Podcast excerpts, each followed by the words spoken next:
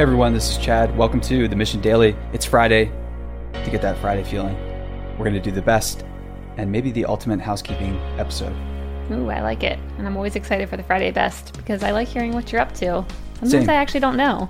No, same. And I think it's good to catch up every once in a while. So last night, I ran out last minute because an opportunity came up to catch up with a bunch of people from Stanford who were at a conference. And the conference was about geopolitics, media, generally just things that most professors are interested in. And Stanford kind of opened it up to the larger technology community. There were some diplomats there, and it was a great time to catch up. So after that, we were hanging out with a lot of the conference attendees at like a after party thing. And it's just great when you don't get a chance to go to a conference. Sometimes the best way to hear about it, get the downloads, get the debrief is just show up for the after party.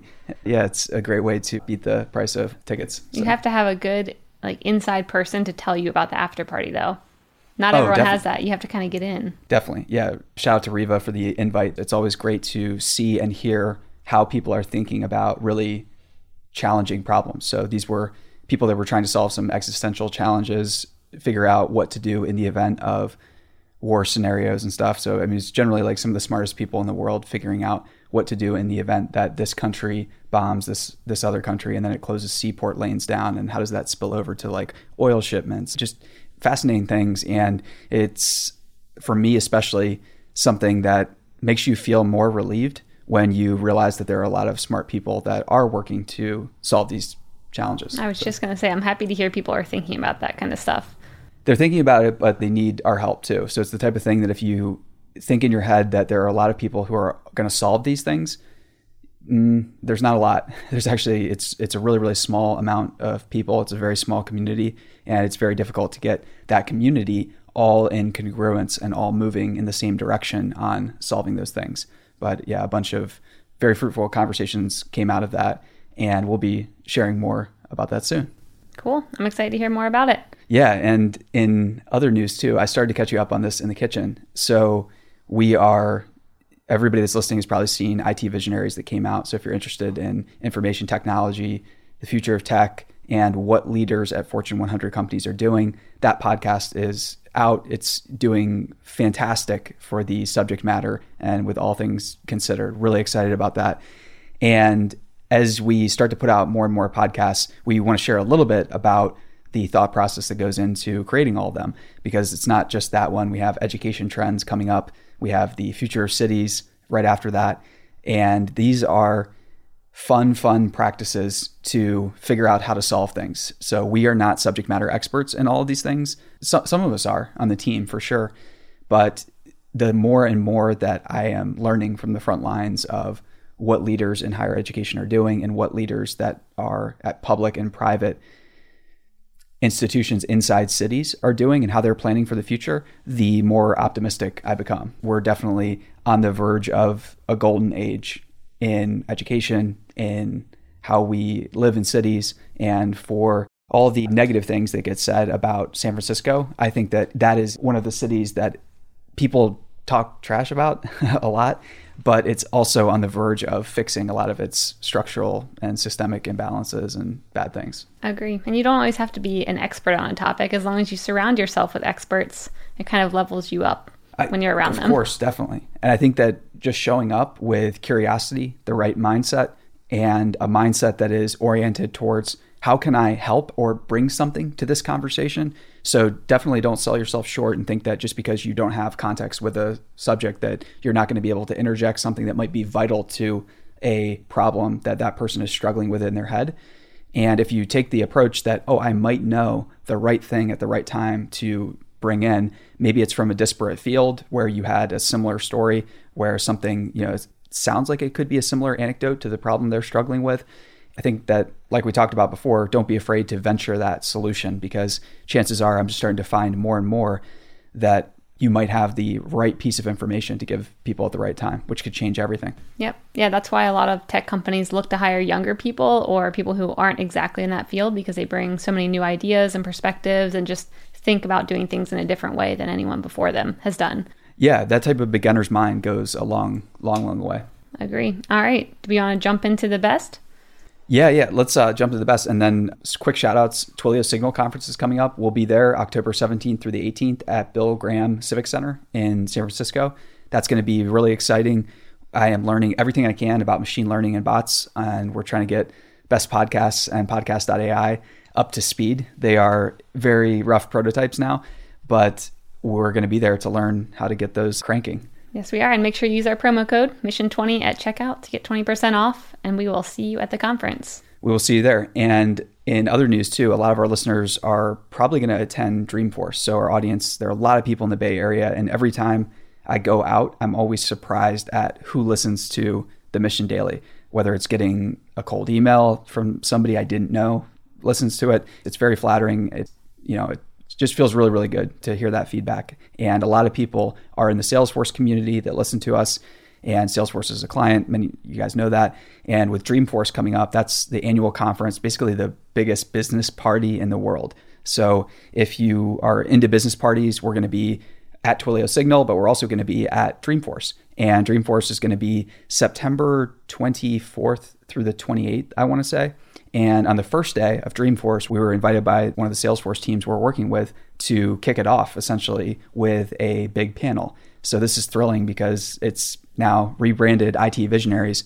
And as we put together more and more guests for the panel, it's shaping up to be something that I've I've never heard discussed and I've never heard these type of questions given to C-level executives. So this is a I think in a small way, it's going to be really important for the technology community to start seeing how leaders are thinking about problems in a whole new way. And it's going to be a great example where if you're interested in sales and how do you sell really complex ideas that basically make everybody's life inside the organization more complicated and difficult initially during that initial implementation stage, you're going to want to tune in because we're going to figure out how do you implement changes across thousands and thousands of people and how do you sell these technological changes and solutions when they're not popular. So if you have an unpopular idea that you want other people to buy in on, and if you want other people to join you in building or selling an unpopular idea you have, you'll want to tune into the panel. So we'll be taking HD video there, we'll be recording great audio, and we'll be sure to post that online. We'll probably post it in not only just the video components, those will be on our social channels, but we'll also post the audio as long form episode in IT Visionaries as a bonus episode. So excited. It's going to be really fun. Yeah. So, Steph, what are you reading? So, I read an interesting article this week, and it's all around, I think it's from PitchBook, and they say Uber needs to divest themselves from their self driving autonomous vehicle initiatives.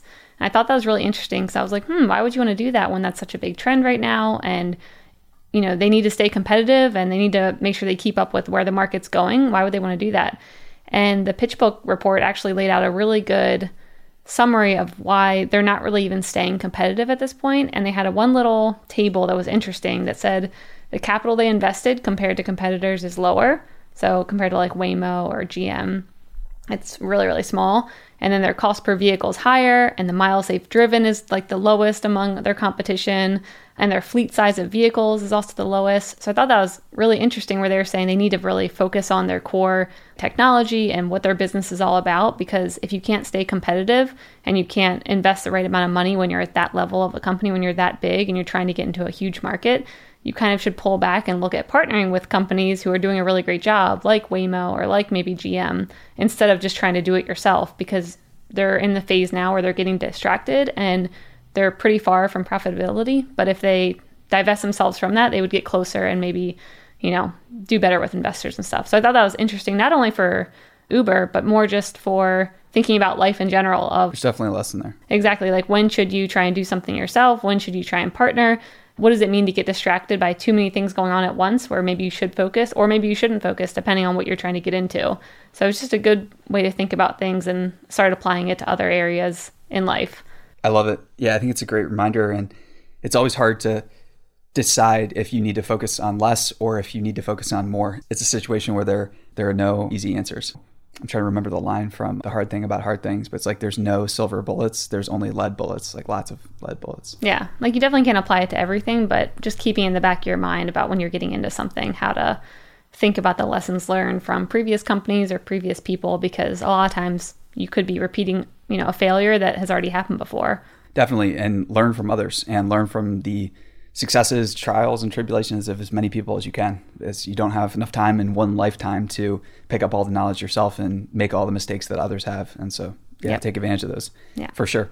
So I've been reading. I revisited one of my favorite long form articles. It's called "The Machiavelli of Maryland," and it's about a strategist who has. He's pretty. Not many people know about him, but he is routinely fielding calls from presidents and prime ministers and world banks and small countries and like I'm I'm trying to get in some of the details here. But basically this guy Edward Luttwak is a strategic genius and he labels himself a military strategist, classical scholar, cattle rancher, and an advisor to presidents, prime ministers, and the Dalai Lama. And he basically goes through this entire essay where he is being interviewed and telling about all of the different disputes that he has resolved for people in DC. So he's basically this high profile consultant and he's very hard to get to, very hard to reach, and he will periodically take on a challenge between states and nation states and try to resolve it in the best way possible. And he has done this for basically his entire career. And he's written a number of books, and he'll often be commissioned to write a book for a specific government agency. And essentially, what he's doing is trying to solve their problems in a new way. So I just ordered a whole bunch of his books. I went on a book buying spree. I don't know. This isn't Stuff even a isn't- spree for you. This is like a daily habit for you. Yeah, stuff. or what counts as a spree? the last yeah bit of ordering I did counts as, as a spree. Oh, great. so yeah, those will start showing up soon. Uh, just heads up. Um, Okay. But I, I got a bunch of his books and some other books that I basically this last week there were a whole host of books that out of the blue people were recommending to me. So I just took advantage of the one night and just ordered them all. You know, you don't want to buy too many books, but at the same time, if you find a bunch of really exciting things, you have to strike while the iron is hot because otherwise you will talk yourself out of it. You'll say, "Oh, I'll just go to the library and get that," or "I'll borrow it from somebody," and then it never shows up. And what Nassim Taleb talks about with an anti-library is very, very important. Basically, his idea is that you want to have as many books as possible on your shelves or surrounding you in the physical space. And the reason that you do this is because you can see them throughout the day. So you're interacting with them. And in a way, the unread books kind of mock you. You know, you wonder, am I going to be able to get to them? Am I going to be able to read them? I just, yeah, I love that. So, how I'm thinking about what to read next is we've basically mapped out our biggest business challenges and the things that we need to fix for the next year. I've just been selecting books for that. For instance, we have a call with some really big agencies next week. We can't make any announcements yet, but we're up to really awesome things. And you'll want to watch our podcasts very closely, like the story, because you never know who might be narrating them very soon. So, as I'm getting ready for these calls with these agencies, I've picked up books that are biographies about how they were built. The biographies about how they were built, they're just marvelous tomes of, I guess that's how you say it, of information that you can't get anywhere else. I want to make sure that we go into these conversations and go into these partnerships with as much knowledge about the institution as possible. So, Yep. Cool. All right. Are you watching anything? I mean, you.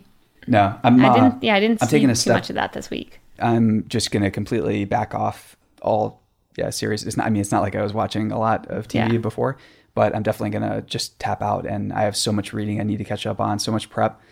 But it's all prep. I'm yeah really excited about. So I'm finishing listening to the Disney bio. I have a couple Mm-hmm. Yep, couple same. hours left for the book club on the 28th. Any key insights or things you're excited about while listening to? Or, Yeah, I just had no idea that number one, how much of a struggle it was, all the different things that they faced from communists trying to overtake their organization, force them to unionize in a way that was going to kill the business, and just a whole host of challenges that Disney faced during World War II and kind of how he navigated those and then came out the other side. And just generally too how long and time consuming and capital intensive it was to make animations. Just it's in, it was incredibly complicated. It still is. And it's definitely a testament to the will of someone who has developed stories that he knows are going to matter for the long term it's just really inspiring to say the least and not many people know just how hard he pushed himself to make that happen. And that's not something that you know uh, you should not take pride in the fact that if you're destroying yourself or sacrificing your health for short-term gains we're not glorifying that by any stretch of the imagination but he did make enormous sacrifices to get disney up and running so. Yeah, I think a lot of people definitely miss that when they see these big companies about the sacrifices that went into it. I always think about yeah. The book that I loved. I think it was Shoe Dog, right, by Phil Knight. Yeah. That's one of my favorite books talking about how Nike was started and everything that he went through to even get to where you know it is now and yeah, the story's so crazy. I love it. Like when he went back to work as an accountant to, yeah. you know, kept doing the business. He used his part-time, I think, guard or reservist payments when he was still in the military to f- help fund the business. The the early days, those are the days where sometimes people aren't interested. They're not going to pay attention, but that's where the real foundation of the business gets built. And that's how you have something that endures for 50, 100, yeah, long yeah. time. Some of the juiciest details are there. And did you see the text I sent you, the Jeff Bezos text about him hiring? It was like this day in history on August 22nd or whatever. It was an email from Jeff putting out his first job listing for Amazon. Oh, that's awesome. You didn't see it? No. Oh, no, no. okay. We'll have to talk about that next time. Yeah, I can't I remember how, the exact text. Yeah, that was like right up your alley. I saw that and I'm like, this day in history, Chad would love. So, okay, oh. we'll talk about that next time. Yeah, I don't know how I missed that. Um, everybody, we will see you next time. We have an amazing interview for you coming up on Monday of next week with Laura Deming. If you don't know her, you should. And with the Mission Daily, we're changing up the format. So we're going to try to have three interviews with guests each week. And then we're going to have the best on Friday. And the other episode will kind of be, we'll just play it by year and see what's a good fit. Yeah, and let us know what you think. Get in touch with us on the socials or email us or whatever. Just tell us how we're doing. And if you like this format, if you're excited about future interviews coming up, and thanks again to our sponsor Twilio for making episodes like this happen. Don't forget to check out the Signal Twilio conference, and we'll see you there. See you next time. See ya.